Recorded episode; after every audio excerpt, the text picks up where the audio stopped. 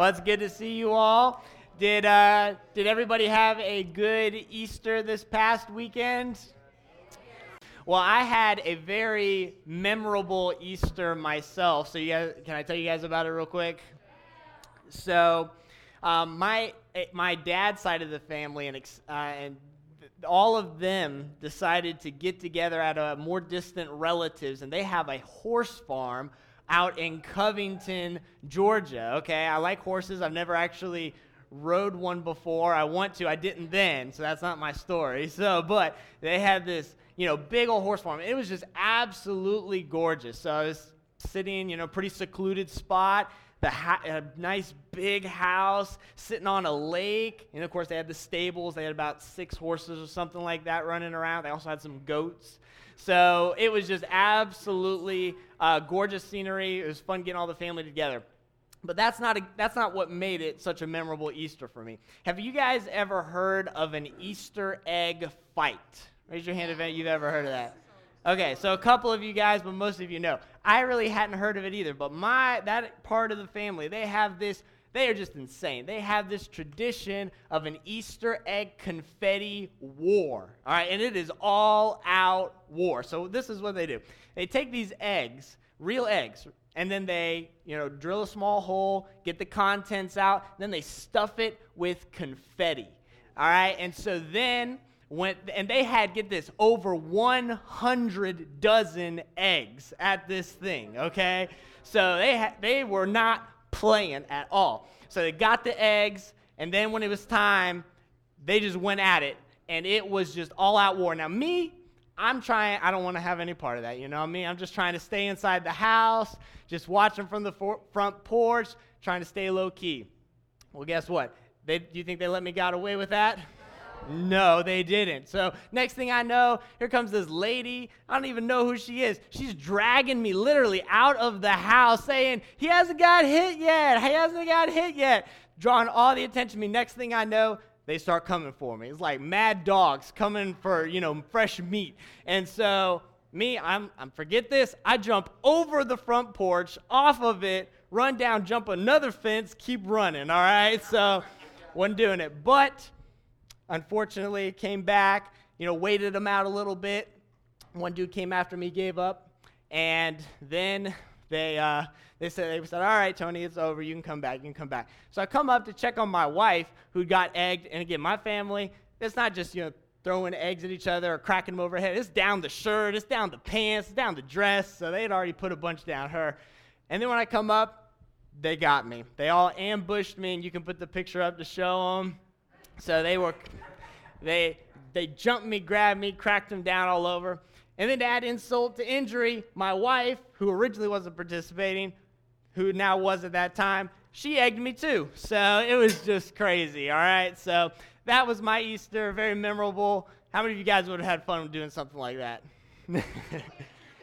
yeah, yeah, do it camp. That's what my wife said too.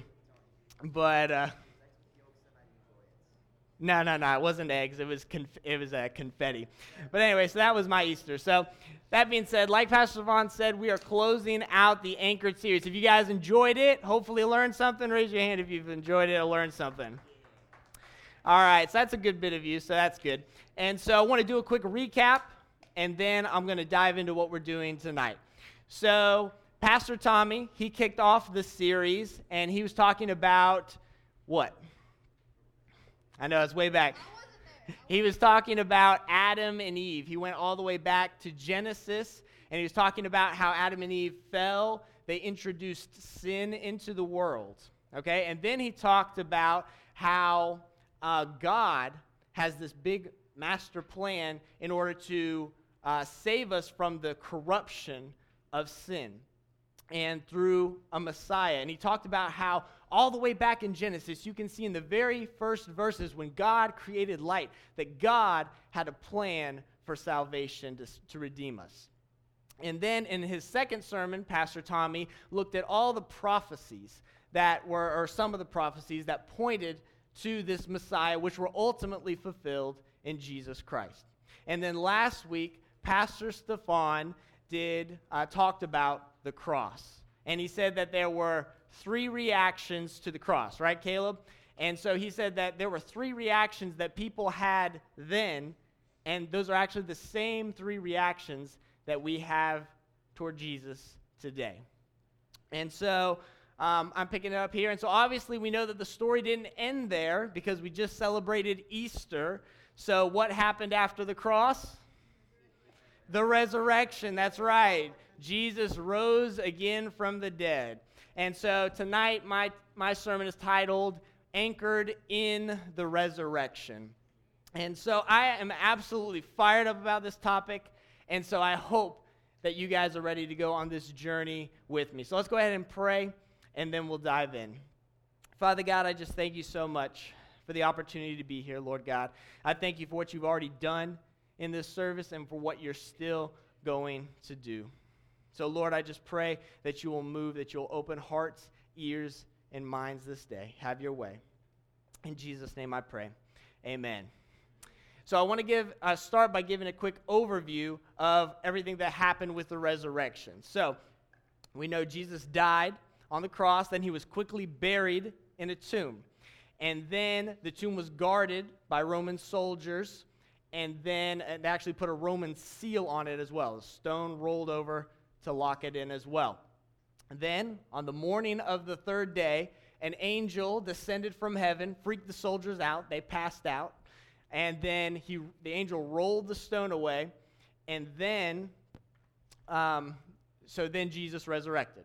All right, and so then through uh, the women, Mary Magdalene and some other women came to the tomb, saw Jesus wasn't there, and then they, uh, through a series of events, Jesus appeared to the women and the other disciples. Then, after a period of 40 days, Jesus stayed with them, and then he ascended into heaven. Does all that sound kind of familiar? Raise your hand if you're tracking with me. Is all that pretty much old news, right? That's what I figured. So, um, so we know, we all kind of know, if you've been in church or you've been raised in a Christian home, we all kind of know Jesus died on the cross, rose again from the dead. But I think sometimes that this is something we take for granted. How do I know that it's something we take for granted? Well, for one thing, I look at the way that we worship when we're doing a song about the resurrection. There's not too many of them, these were a lot more popular when I was your age. But whenever there's like an upbeat song about the resurrection, I don't know about you guys, but I just can't contain myself. I just can't stand there. I just can't clap. I just can't sing because it gets me so excited. It gets me so pumped up that I just have to dance. I have to jump around. I have to move because it's so amazing what happened with the resurrection.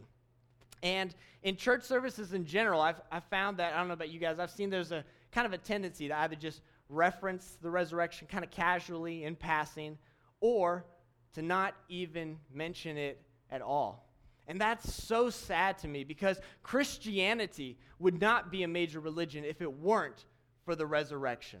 Let's look at what Henry Morrison has to say about this. The bodily resurrection of Jesus Christ from the dead is the crowning proof of Christianity. If the resurrection did not take place, then Christianity is a false religion if it did take place, then Christ is God and the Christian faith is absolute truth. And even more than this, if it weren't for the resurrection, you and I couldn't be saved. Let's look at what Paul says, 1 Corinthians 15, verse 14 and 17. And if Christ has not been raised, then our preaching is vain, your faith also is vain. And if Christ has not been raised, your faith is worthless, you are still in your sins.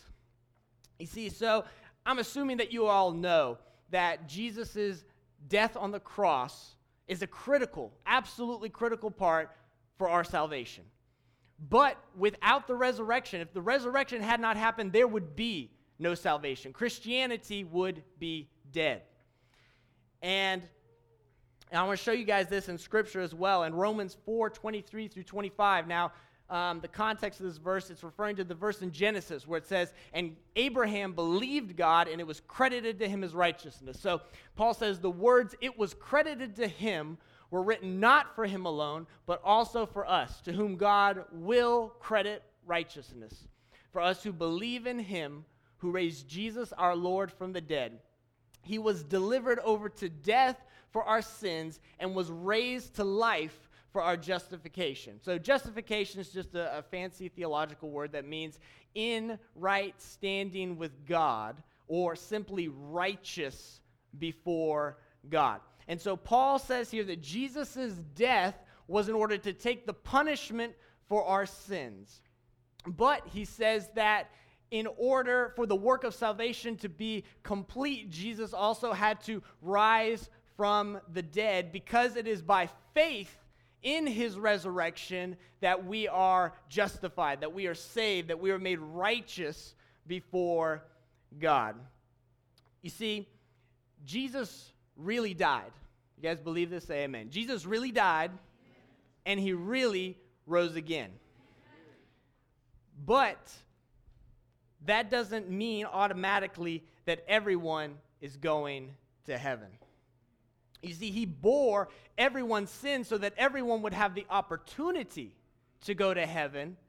But the way that a person goes to heaven is not only by believing in his death, but in his resurrection. You see, there are plenty of atheists, plenty of atheists out there who will tell you that they believe Jesus was a historical figure who really lived and was executed by the Romans on a cross.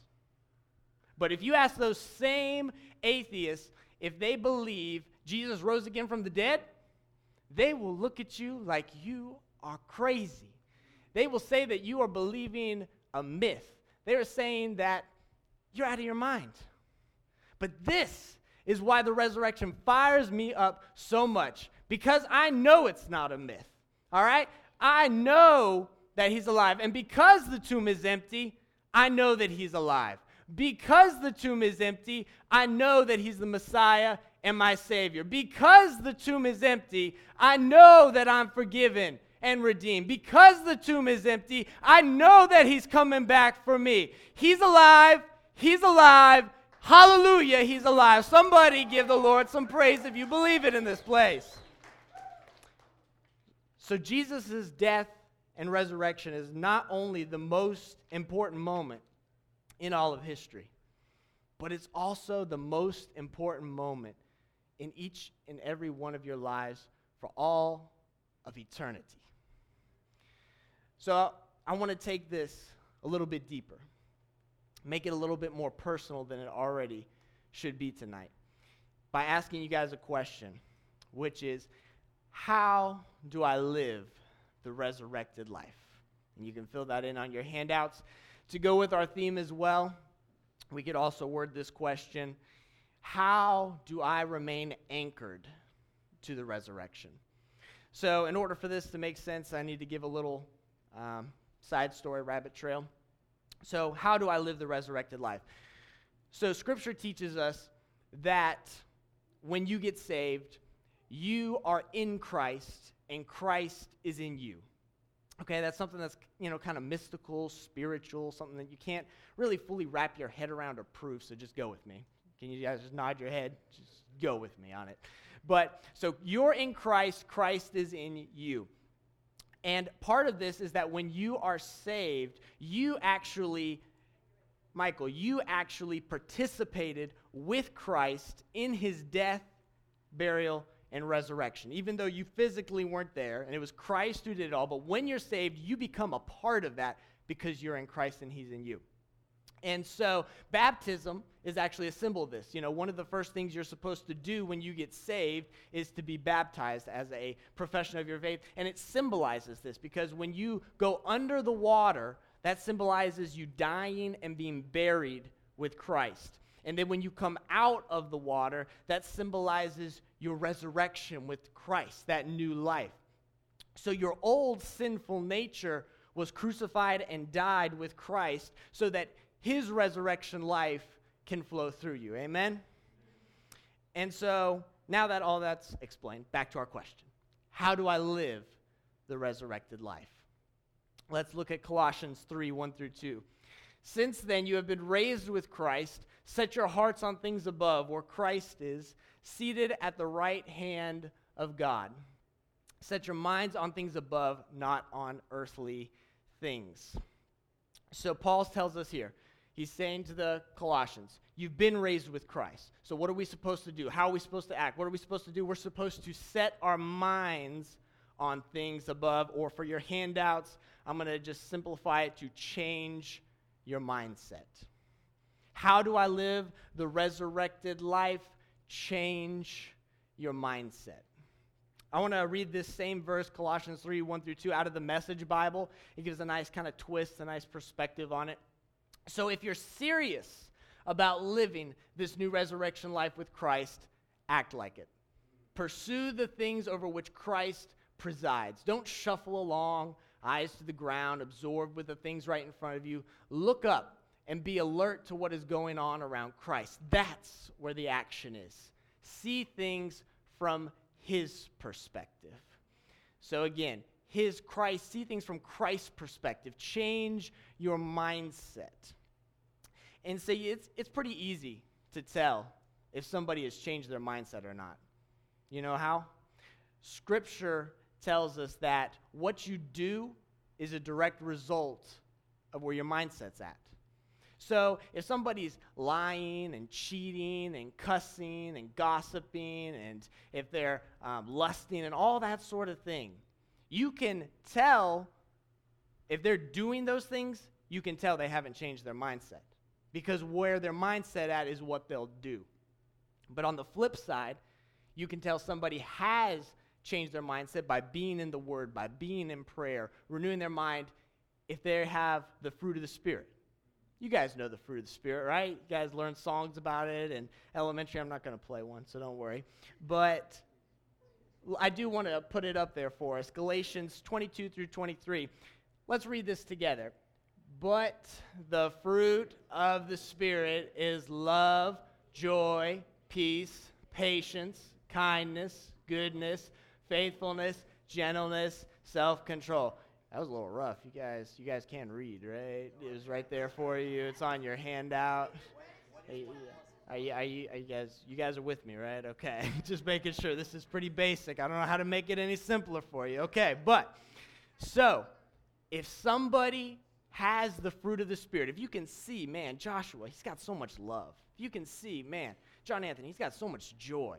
If you can see, man, Mariah, she's got so much patience. If you can see these things in their life, then you can tell, man, they've changed their mindset. Uh, one of the fruits of the Spirit is joy. And most people actually would consider me a pretty joyful person. I don't know if you guys would believe this or not, but most people who know me consider me to be a joyful person. In fact, there was one person who stopped me in the hall, one of the pastors here, just the other day, and he was telling me, "Man, you you are always smiling." He's like, "Man, I don't think there's ever been a time I've seen you where there hasn't been a smile on your face." But it wasn't always that way for me when I, I remember back when I was in elementary or middle school, somewhere in there, that, you guys all right? Gentlemen, stay with me. It's all right. You can get the ball back after service. Thank you. All right. So there was a, um, I through on my story. All right, so back to it. So when I was in elementary or middle school, I noticed the other kids, and I was like, man, they're laughing all the time. They're smiling. And then I, I looked at myself in the mirror, and I was like, man, my face is so gloomy. He's like, I don't smile much. I don't laugh much. I feel like I'm such a like a gloomy looking person. I didn't like that about myself. And so I determined I changed my mindset and said, I don't want to be known as, oh, there's Tony, the serious guy. He never smiles, you know, always just looking that way. And so I changed my mindset and said, I want to be known as a joyful person. And so it took time and it took effort. But from that day forward, when I changed, when I made the decision to change my mindset, my behavior began to come in line with my mindset. And so that t- I've gotten compliments, not just that one time, I've gotten compliments tons of times about my joyful demeanor. Amen? You guys see that? So, in recap, how do we become anchored to the resurrection? Change your mindset. All right, let's try this one more time. How do you become anchored to the resurrection? And what is the evidence that you have changed your mindset? All right, fruit of the Spirit. That's what I was going for. Well, oh, yeah, I heard a lot of right answers. But the fruit of the Spirit, if you are producing the fruit of the Spirit, then that is evidence you have changed your mindset. And so, I want to ask you guys one more question as we're bringing it to a close, Cameron. So, Pastor Tommy, he ha- asked this question in his second sermon What are you anchored to?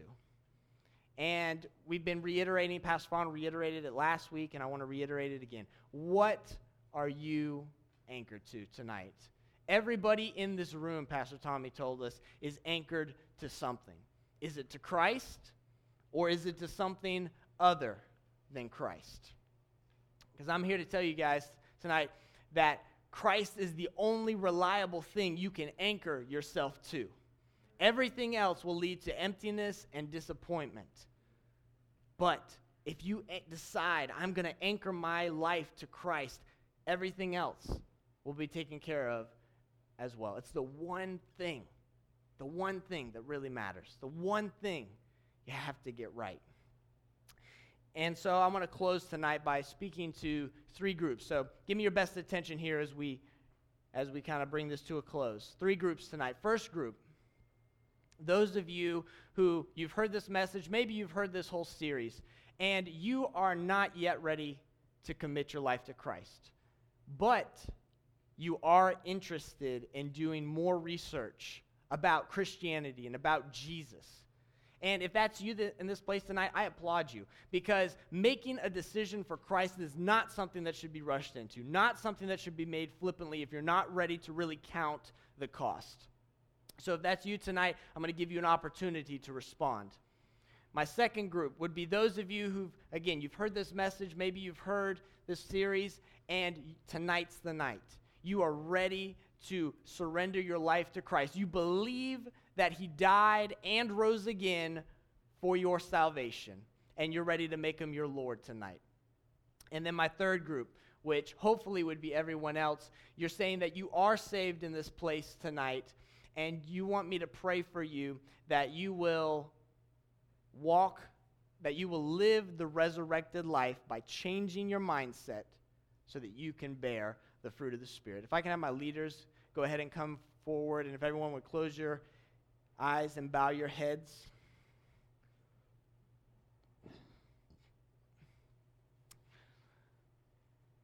All right, so I want to go ahead and start going back through these three groups. So every head bowed, every eye closed. Every eye closed. If you're in this place tonight, and you fell into the first group. You are wanting to research Christianity and Jesus more. You're intrigued, you're interested, you know you're not saved, but you want to do some research. If that's you, would you just boldly put your hand up so I can see it tonight? Oh, hands all over the place. Praise God. All right, if that's you in this place, every head bowed, every eye closed, I want you to take a bold move. I want you to stand to your feet right now. If that's you, if you want to research Jesus right now, you have privacy, heads are bowed, eyes are closed. I want you to stand to your feet. All right, now as you've stood, praise God, several of you, several, come forward. Come get with the leader right now while the heads are bowed and the eyes are closed. Come right now. My second group, those of you who are saying tonight's the night, you're ready to seal the deal. You're ready to commit your life to Christ. Would you raise your hand boldly so I can see that? Is there anybody in here tonight? I need to, I don't see any hands. All right, there's the hand. Praise God. Any other hands? Now's the time. Praise God. So I want you to come forward, sir. Eyes bowed, he- eyes closed, heads bowed. Come get with the leader so that they can pray with you and get you the resources. Leader resources are in the corners of the room. All right, my last group, which would be the majority of you, I'm assuming, those of you who say you're saying you're saved, but you want me to pray for you that God, that you would live the resurrected life by changing your mindset and producing the fruit of Spirit. If that's you. Would you just raise your hand so I can pray over you? Hands going up all over the place. You guys can put them back down. Father God, I thank you so much for these hearts that are tender before you, Lord God. These that are your children, Lord God, and they are wanting to live the resurrection life, Lord God. And so I pray that with power, your spirit will come upon them, Lord God. I pray that they will change their mindsets, Lord God. And I pray, Father God, that they will produce the fruit of the Spirit, that they will produce fruits in keeping with repentance, Lord God, as they change their mindsets. In Jesus' name we pray. Amen.